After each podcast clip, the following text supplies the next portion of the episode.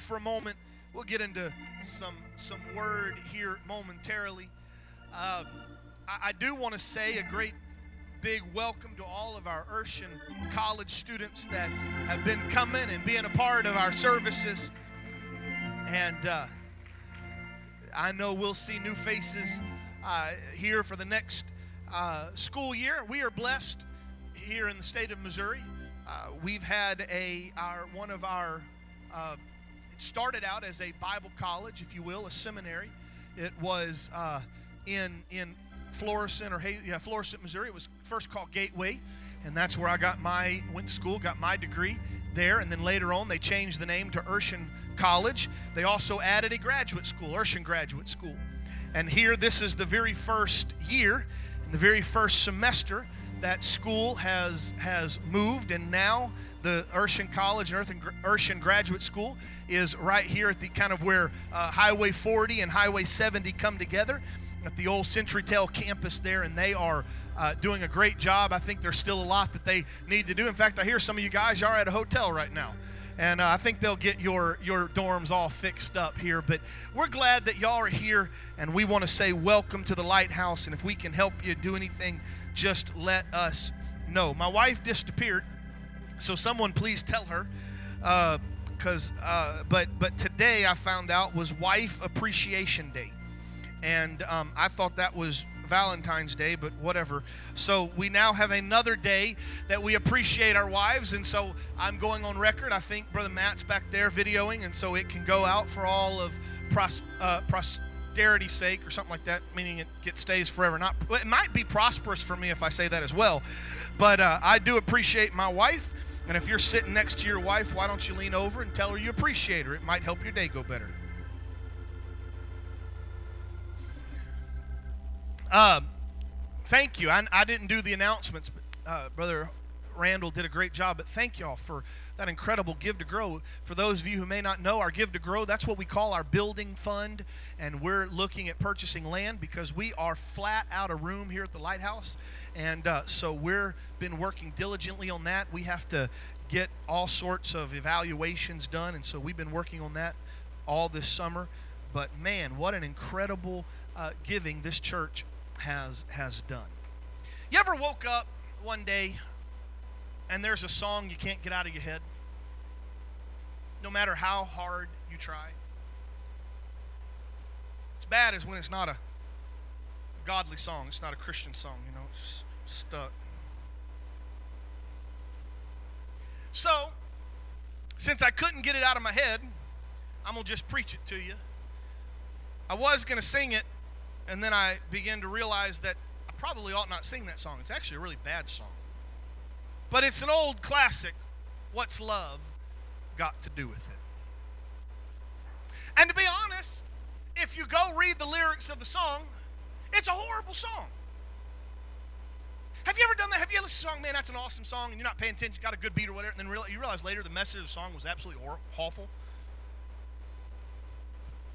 The message of the song, I think it was was it Tina Turner or Diana Ross? One of those sung it or made it famous. But uh, you know, she sings. Oh, by the way, Sister Buford, I appreciate you. Today is Wife Appreciation Day, and I want you to know how much I love and appreciate you. You are awesome. You're the love of my life. You're what keeps me going. You're the wind beneath my wings. See, all these songs are kind of in my mind. Once you start going down that rabbit trail, you it's a long time to go. But it's a horrible song.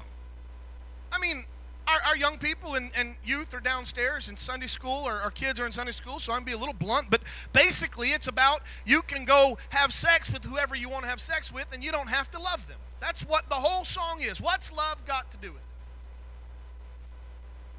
You can Google the word love. Now, uh, now honestly, I, this illustration's a little bit older, so I'm sure the number of websites has drastically increased since I last did this, but if you Google the word love, you'll find over a trillion websites concerning love. Be very careful, not every one of them are appropriate. There's ilovedogs.com, ilovecats.com. That's dumb.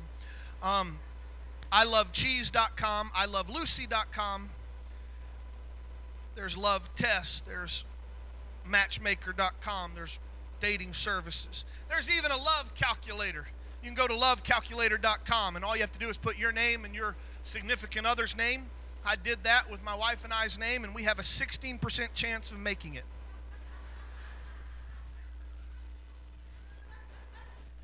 I put my mom and dad's name in there, they have an 85% chance of making it. I'm like, seriously? But whatever.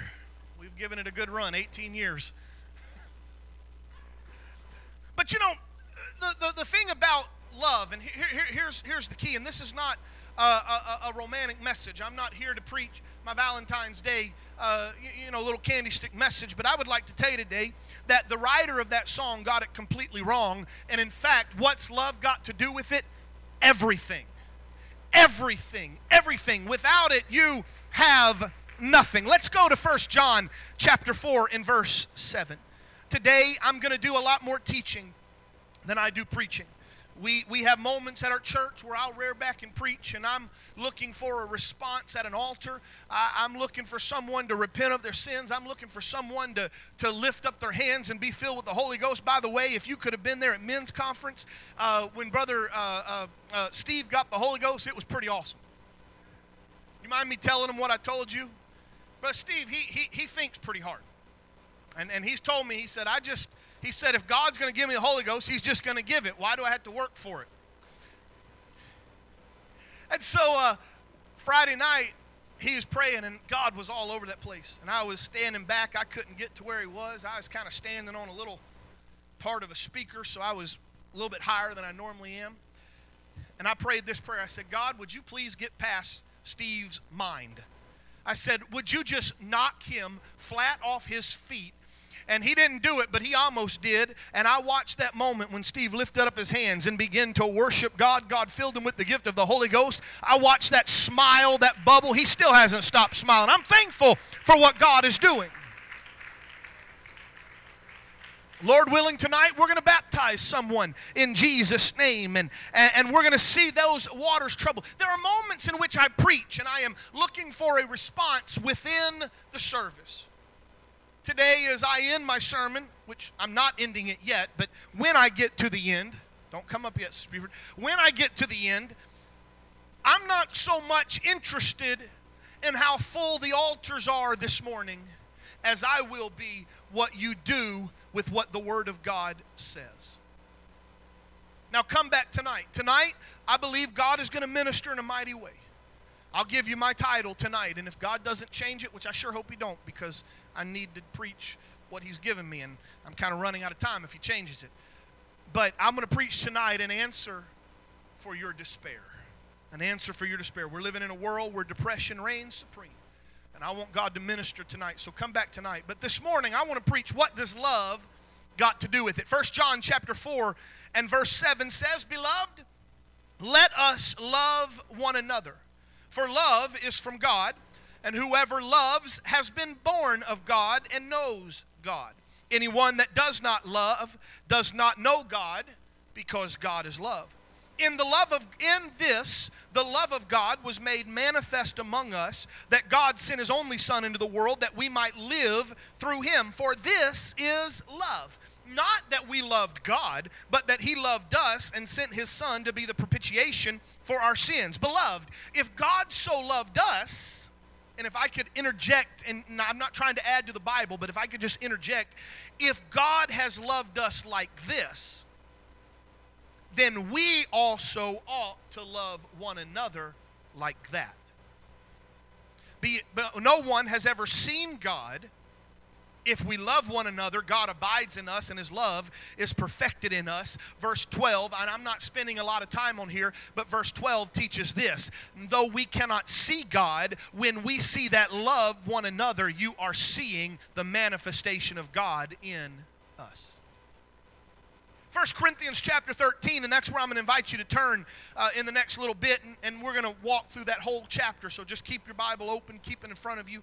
But 1 Corinthians 13, most likely, probably is one of the most misinterpreted scriptures of all the Bible.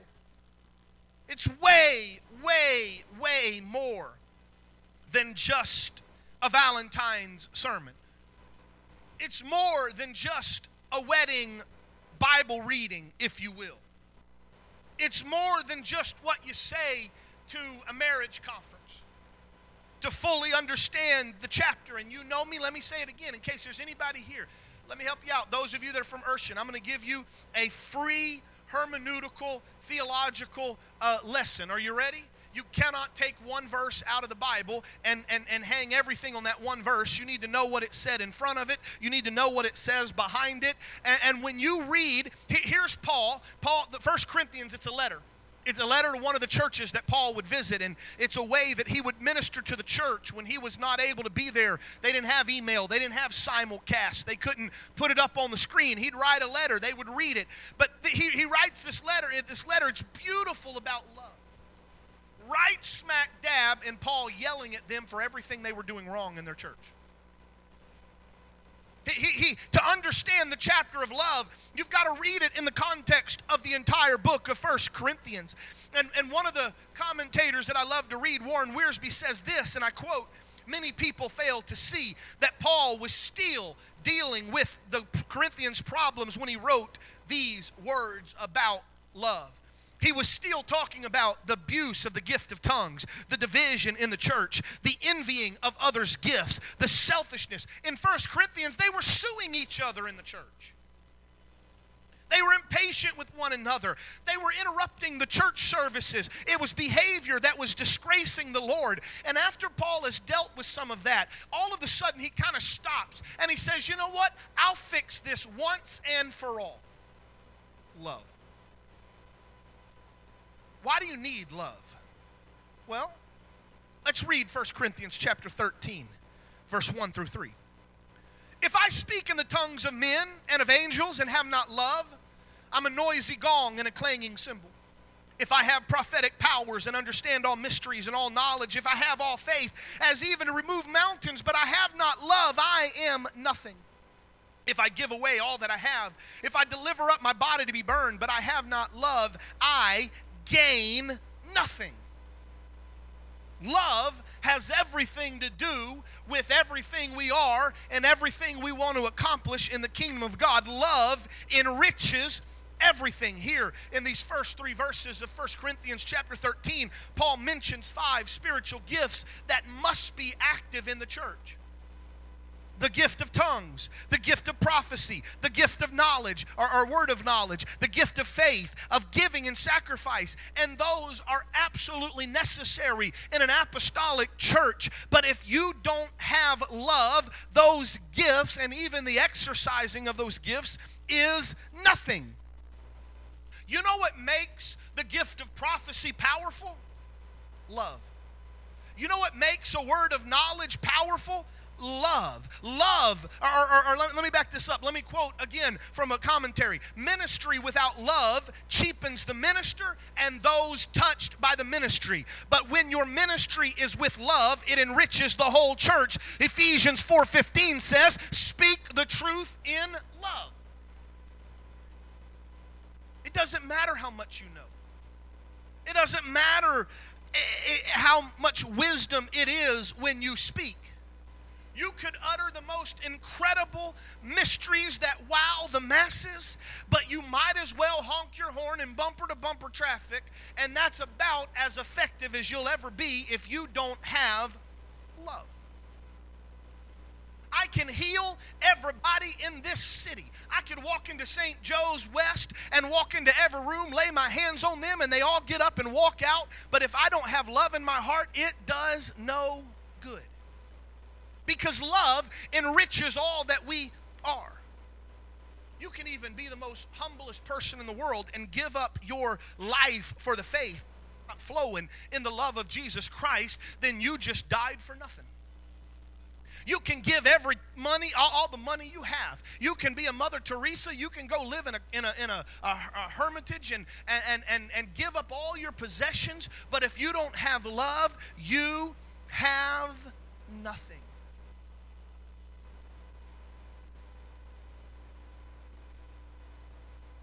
I love cymbals. My mom hated them because I can make a cymbal out of everything. Pots and pans, You can bang them. It's so much fun. I would get them all out. I'd get all our man. I'd beat them to death. Whatever it is, I can do it. But you know what? If if I go to my wife and I want to tell her how awesome she is and how wonderful she is, but if I don't have love, I can tell her all I want, and it's never going to make any more sense.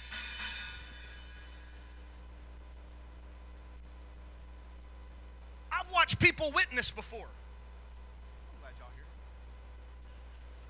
I know Danielle's glad you're here too. I could try to quote all the Bible to you and tell you all about Acts 2:38 and I could witness, but if I don't have love, you're never going to get anything about it. And all too often in our lives, we walk around as obnoxious as this is.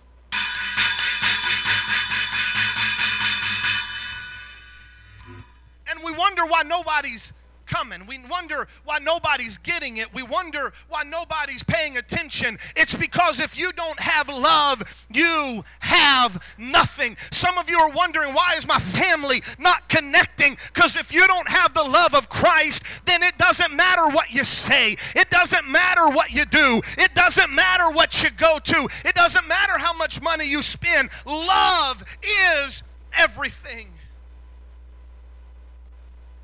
It's the character of God. Whosoever does not love does not know God. Again, I quote from the commentary everything you strive for, everything you want to be, who you want to be, what you want to do, how you want people to think of you, what you want to accomplish, everything must go through the filter Am I loving like Christ? And by the way, let me help you out. You cannot find that love in worldly philosophy. You can't find that love in philanthropy or whatever that word is where you give your money away. Bill Gates can give all of his millions and billions and trillions away, but that does not mean he has love. You can try to have religious piety, but that doesn't make uh, uh, it any different. Only the person who can legitimately lift up their hands and say, Jesus is Lord of my life, Jesus is Lord of all, only you then can exhibit this kind of love. It enriches everything we do. That's why we need love. But what is love? First off, love is edifying. Love is something that helps go. Let's look at 1 Corinthians chapter 13 verse 4. Love is patient and kind. Love does not envy or boast. It's not arrogant or rude. It does not insist on its own way. It's not irritable or resentful. It does not rejoice at wrongdoing, but rejoices with the truth. Love bears all things, believes all things, hopes all things, endures in all things. Remember, this, this, this sermon was birthed out of things that were happening in the Corinthian church. And, and by the way, can I just, I, I, gotta, I gotta stop. The, what happens in the Corinthian church you got to first understand it happened in the Corinthian church. They were messing up. Look at your neighbor and say, The Corinthian church messed up. And so, because Paul had to go in the Corinthian church and fix some things, doesn't mean that everything they were doing should be thrown out. All right? There's a lot of people that says because of what Paul said in Corinthians, we ought not have the, the gift of tongues operating in our church. No, that's stupid. We need the gift of tongues operating in our church. We need the gifts of the Spirit operating in the church, but we need them operating in the church in love. I forget where I was, and maybe guys, some of you at men's conference. It might have been at men's conference, but but so, somewhere. No, no, it was that we were just at a pastor's retreat. And we were talking, and and and uh, at the pastor's retreat, they, they, they were talking about the weirdest tongues interpretation you've ever heard. You know, just sitting, said they went to a church. One, one pastor was at a church and they were fighting in the church, like Hatfield and McCoy's. Somebody, and I might be paraphrasing this a little bit, but it was about this stupid. Somebody on the Hatfield side begins to speak in tongues. Somebody on the McCoy side began to, to give the interpretation and said, Thus saith the Lord, shut up and sit down. That's not love, by the way. But we, we must have those gifts operating, but we can't have it when it's covered up by the gong of unlove and the cacophony of unlove. The, the Corinthians, they were impatient in those public meetings. They envied each other. They were puffed up with pride. They wanted to promote themselves. They, they were, you know, they would have the, the, the uh, they, they took literally, the, the, the early church took literally uh, the commandment of God that said, as often as you do this, talking about communion, as often as you do this, uh, remember Him. And so they, they would do communion basically every time they ate because they always had the, the fruit of the vine. They always had bread. And so it didn't matter if it was at their own home. It didn't matter if they were out to eat with friends. They would always remember that before they, they drank of the vine, uh, before they, they, they took the wine, or before they ate the bread. They would take a moment, remember, and so it was good. Well, they wanted to do it in church. But what happened is you begin to have these problems where some people who were rich, they would come to communion and they'd bring a four course meal. They'd have fancy bread and fancy wine, and they'd have it all. And here's somebody poor that, that can't hardly bring any food, and they wouldn't share. And there was a lot of problems going on. Paul said, Let me help you out. This is what love is. Be kind. Ephesians chapter 4 and verse 32. Be kind to one another, tenderhearted, forgiving one another as Christ, as God in Christ forgave you. It's interesting as you begin to to look at at what love does. It's patient, it's kind, doesn't envy or boast, not arrogant or rude, doesn't insist on its own way, it's not irritable, resentful, doesn't rejoice at wrongdoing, rejoices in hope, in truth, it bears all things, believes all things, hopes all things, endures all things, it never ends. What you find there is there's eight things that love is and eight things that love is not. The things that love is patient, kind, rejoices in truth, protects, trusts, hopes, perseveres, and never fails. What love is not, it's not envy, it's not boasting, it's not pride, it's not rudeness, it's not self seeking, it's not anger, it doesn't hold grudges, and it doesn't delight in evil. So, if you'll give me a moment to pull from some teaching from a man by the name of Tom Fuller, he says you could form love around four basic concepts. First, how you deal with others. It's patient, it's kind, it protects, it's not rude, it's not angry, it doesn't hold grudges. It's how you deal with life. It's patient, it hopes, it trusts, it perseveres, it never fails. This seems weird, but it's true. It's how you deal with yourself. You need to love yourself, by the way. Some of you, if you treated others the way you treat yourself, God would have something to say about it. It never fails. It's patient. It's kind.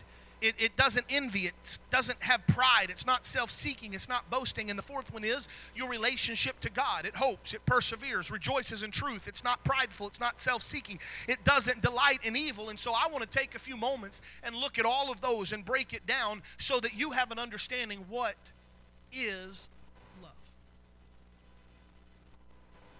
We're going to have a wedding here in the end of this week. Darren and Tracy, and hopefully you've kind of figured some of this out by now. If not, I'll be in my office for marriage counseling. Some of you that are in relationships, you need to understand that love is not the number of flowers you bring your, your, your significant other. Some of you parents need to understand that love is not necessarily, you know, the gifts you give your kids or or just saying a kind word here and there. But love is patient. Patient comes from two Greek words, long and tempered. Vine's expository dictionary says that patience is self restraint in the face of provocation, it's the opposite of anger. And so, maybe if I could help you out, if you want to do one of those self check off lists to see if you're loving or not loving, well, first, let me ask you this Do you have a short fuse? Do you get easily frustrated when things don't go your way or when it doesn't happen enough? Someone hurts you, but you retaliate easily and quickly against those that hurt you. That's the opposite of love. I'm not preaching anything today because of something's happened in the church. Please don't anybody be thinking that. But I just know how we are as people. How easy it is for us to not be patient, to have that short fuse. To be patient means you wait out the trouble you don't strike out in, against adversity. I like how Peter describes it. 1 Peter chapter 5 and verse 6. Humble yourselves, therefore, under God's mighty hand, that he may lift you up in due time. And so, if you've been hurt in your life, if there's something that causes you to want to lash out, let me help you out. Just wait under God's hand. Just wait. Aren't you thankful God doesn't lash out at us? This is probably absolutely you know, I'm probably not going to go to heaven for thinking like this, but have you ever wondered what would happen if you were God? If I was God, there'd be a lot less people living on the earth today. The dude that honks at me and gives me that one fingered salute, pow! He'd just explode in a cloud of dust in his car. It'd be awesome.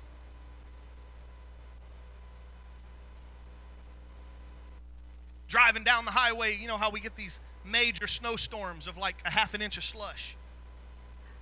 And everybody can't drive and they're going crazy, and you're trying to drive in your lane and you're white knuckling the, the, the thing, you're trying to be safe, and that dude in that jacked up truck comes flying by you at 90 miles an hour. And if you're like me in my mind, I'm like, man, I hope you spin out when I get up there. And God pops me in the back of the head and says, Love is patient.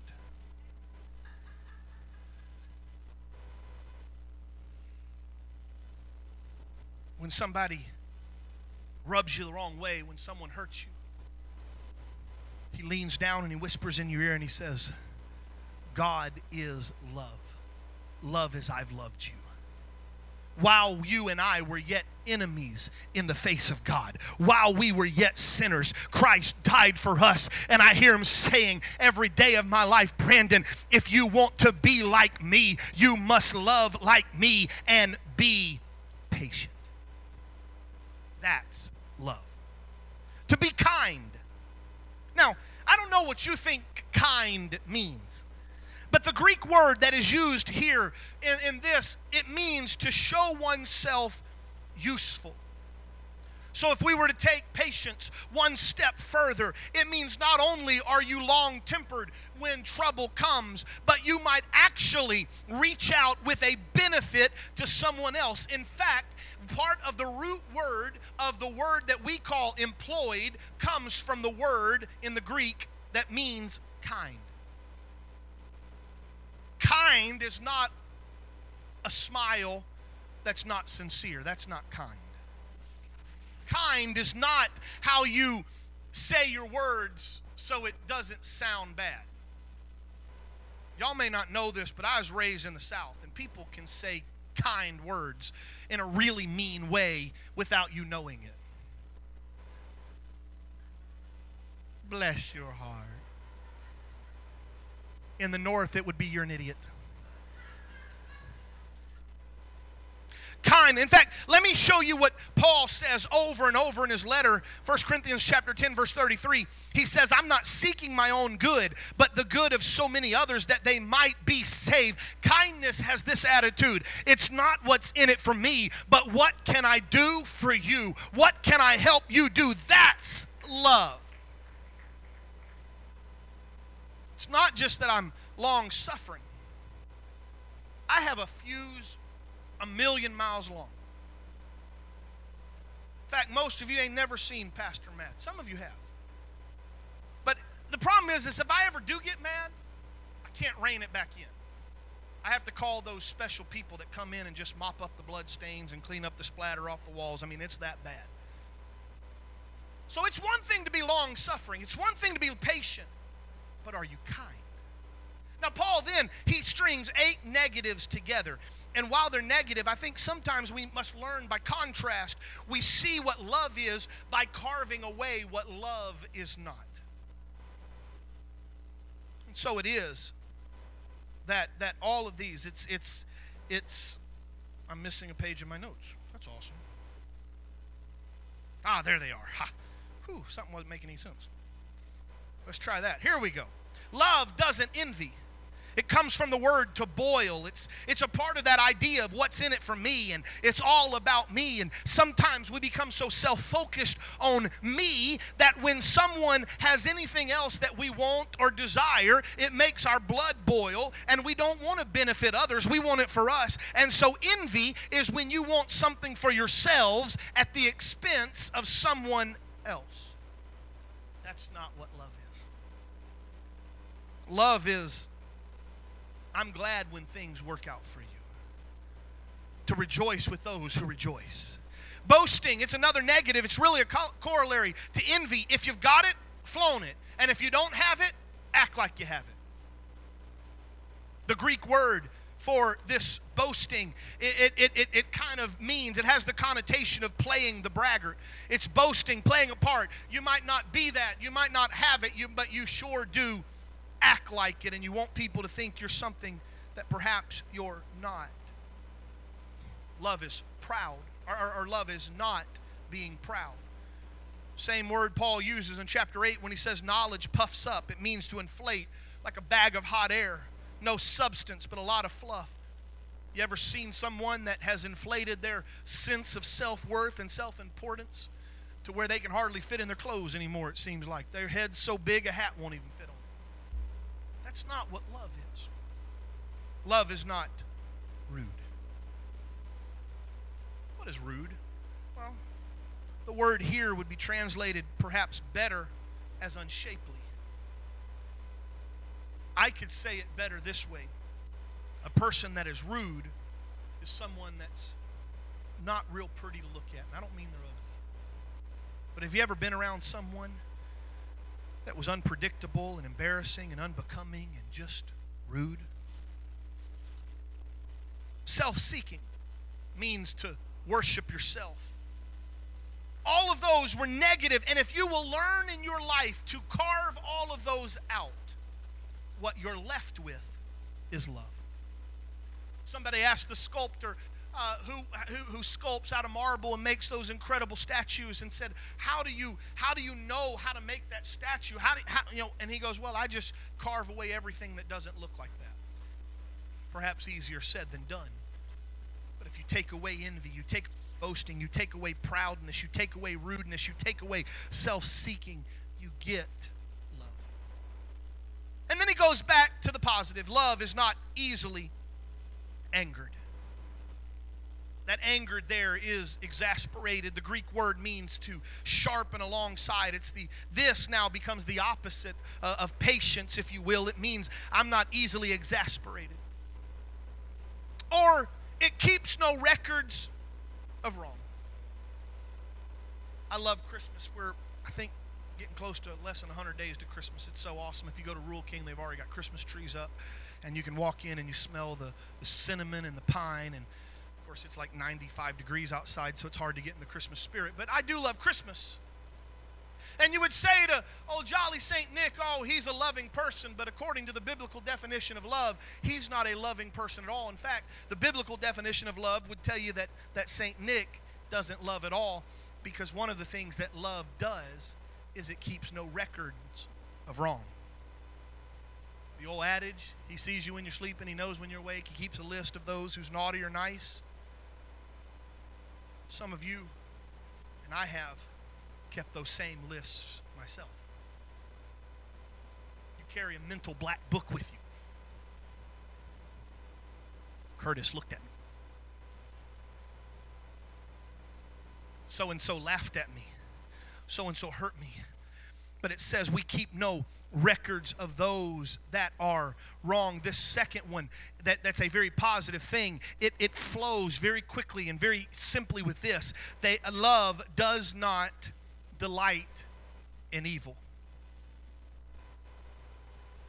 Now, I know I can step on toes because I'm in this same book. I can start going through this list and go, mm, I've done that. I've got to change that. I, so, so again, it's not because I know of anybody that's doing it, it's just I know how it is. Sometimes we get really excited when somebody fails. And we get on the phone. Hey, did you hear so and so? Yeah, yeah, so and so, they, they messed up. The Bible says love First off, it, it doesn't keep a list of who does wrong, and it's not happy when something happens. In fact, let me tell you that if you're happy when someone falls, if you're happy when someone gets fired, if you're happy when someone messes up, if you got one of those spirits that says, See, I told you so, that's the ultimate form of everything that love is not. Love rejoices in the truth. The word rejoice here it can be used in the same phrase delight in evil or rejoice in the truth. You have a choice. You can either rejoice when something bad happens to someone, or you can rejoice in the truth. Here's what it means when you put it together it means you sympathize with gladness. If you delight in evil, you're holding yourself away from them and you're saying, I'm really glad that happened to you. Someone gets a new car and you're still driving your 1997 hoopty and they come to church and they got a scratch on their car, and meanwhile you're going, ha, they already scratched their new car, didn't they? That's not what it means. It means you're glad they're suffering and you're not. But that's not what my Bible tells me to do. My Bible says you rejoice with those that rejoice and you mourn with those that mourn. And if in the body of Christ someone's hurting, I ought to have a little hurt going on in my life too, because that's what it means to love. It always protects. It always trusts. It always hopes. It always perseveres. And those four words, while they sound completely uh, uh, like they don't connect, they absolutely do. To protect. So love always protects. Re- protects means to put a roof over. That love trust, it means to put your faith in. That love hopes, it means to confide in, to preserve. It means to stay under. These are the things that God does for us and it's the things that you and I ought to do for others. We ought to be the first to throw a protective blanket physically and emotionally over someone else who's hurting, to be willing to put our faith and trust in someone else, even if maybe in times past we, we were hurt. It means to be real, it means to confide in them, to know that God will work in their lives, to stick it out with people and not throw them away when something happens, but stick it out and celebrate when the love of God changes their life as God is changing yours. That's what love is.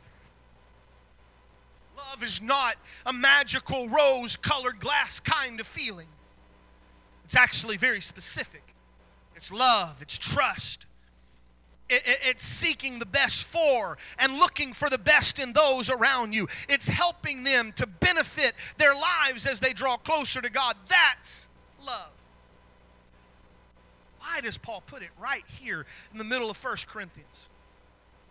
Because Paul realized that most every problem we have is not a problem of, of, of pride, it's not a problem of jealousy. It's first and foremost a problem of love. Because we human beings, we're a pretty selfish group of I don't care how you look in public. I don't care what you say. Deep down inside, every one of us, we are pretty selfish. We want it about us. We want it for us. It started all the way back in the Garden of Eden when, when, when Adam and Eve basically, with their actions, says, It's all about me. I want to be like God. It's me. And so, really, most of our sin issues can be traced back to a lack of love. God's love is unselfish. God's love sees the good in others. God's love breeds and and and and works in the lives of others to try to help them and to benefit them and it doesn't matter if maybe we get hurt in the process. That's love. So, what is love and why do we need love and how important is love? Well, love is enduring. That's how important love is. That the Bible says, 1 Corinthians chapter 13, the latter part of verse 8, as for prophecies, they'll pass away. As for tongues, they'll cease. As for knowledge, it will pass away. We know in part, we prophesy in part, but when the perfect comes, the partial will pass away. When I was a child, I spoke like a child, I thought like a child, I reasoned like a child, and when I became a man, I gave up childish ways. For now we see in a mirror dimly, but then we'll see face to face. Now I know in part, but then I shall know fully as I have been fully known. And now, the, now faith, hope, and love abide, these three, but the greatest of these is love. There's a lot of things in life that I, I, I, desire, even in the spiritual. I want the gifts of the Spirit. I want that to happen, but those things can pass away. They're not permanent gifts. Eternity is permanent. Eternity, you won't need prophecy. Eternity, you won't need knowledge. Eternity, you won't need tongues. Eternity, you won't need the gifts of the Spirit. There's something that was, was in the cosmos before the form and dawn of time and it will still be in the realm of heaven when time stops. And that is love. See, the Corinthians, again I quote from commentary Corinthians were like children playing with toys that one day would disappear. They had all these cool spiritual gifts that they were learning about. And they acted like they would, they would forever play with them. Somebody put it's one of those deep things that makes you think, and it's actually kind of depressing when you think about it. Someone said, Did you know that there was one day you put down your toys and you never picked them up again? You can think about that. And I'm like, Man, I miss my Legos. One day we'll put aside all the things that we think are so important. But there's one thing that won't ever change love. Love. And so it is today, even in our church. The most important thing we can have is love. I want faith. I want hope. I want love. All of those are going to remain, but the greatest of those is kind of favorites of Paul. I think Paul would call them the essentials of life faith in Jesus Christ, hope that God is going to do good things in your life, and the hope of heaven. But the greatest, the driving force, love. For remember, God so loved the world. That, and then you start filling in the blanks. You start putting a list like this down, and I'll be honest, I did it myself. You start putting a list like that and start measuring your life up to that. It's kind of like when you take your, your, your, your car in to get an oil change, and they one of the things they talk about, you know, we're going to give you a 30 point inspection. And they come back, and all you wanted was an oil change but they come back and they tell you your tires need to be replaced and your belt's about to break off and your brakes are so dangerous you're going to die. And I'm not talking about, uh, you know, uh, car dealerships and car places that do that fraudulently. I'm talking about legitimately. I've done that. I've, I brought my car in to, to just get an oil change and then realize I'm driving a death trap. They come out and say, uh, Brandon, did you realize there is no brake pads on your car? I wondered why I was making that noise. But that's how I feel sometimes in this message. I, I, I put myself, I, I, I will promise you, I'm, I'm telling you, I will not preach this if I haven't spent time in the Bible comparing it to my life first. And that 30 point inspection of 1 Corinthians 13, I begin to realize I've got a few things I got to work on too. It's, uh, you know, you some may say, how, how in the world could I ever live up to that? I might as well give up. But Paul said it best. He said, when you became a man, when you became an adult, you put away childish things. And one of the saddest things that I've noticed in people, doesn't matter where they are, is how the older we get, the more childish we sometimes become. If you ask my two year old right now to share his toys, he will look at you so befuzzled. And he can't really say it, but some of you have seen his eyes, and what he means is, You're a moron. Go away. My toys, not yours.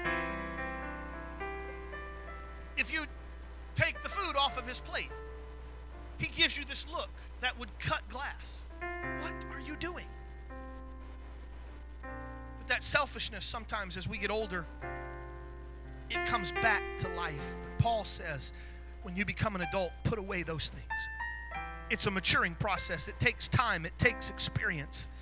But the, op, the, the, the, the object is to love like God's love. Listen to me very carefully. Love is not a firework display. Just because you got a hold of this message and today you're tonight we ought to be the lovingest church you've ever we've ever had. But if that's where it ends, that's a firework. It just goes off, it's done. Love is an action. I don't want to make the mistake that the Corinthians made.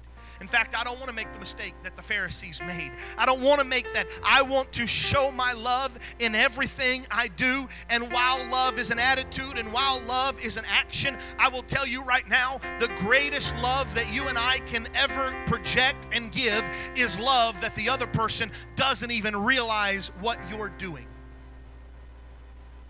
It's just there. And if you're here today and I'm asking you to stand, then I promise, I, I know uh, it's not a sermon that we're gonna we're gonna end around an altar. This is not a sermon where you you know you spend time at an altar and then everything's good. No, this is one of those that we are going to spend time praying for a moment, but it really starts when you exit the altar, you exit the prayer, and as you leave this church and as you walk out those doors. And here's the thing. James said it this way. You have not because you ask not. Jesus said it Ask and it shall be given to you, seek and you'll find it, knock and the door will be open to you. So I would tell you that the first thing we need to do today is ask God, Lord, let me love as you've loved. But there is the second part of James that says it's not the asking that sometimes is the problem, it's the motivation of why we ask. James goes on to say, You have not because you ask not, but when you do ask, you don't receive because you're asking with the wrong motives so that you can spend what you get on your pleasures, if you will. And so tonight, this morning, don't ask God for the wrong reasons. You ask God unselfishly God, let me love all the way you have loved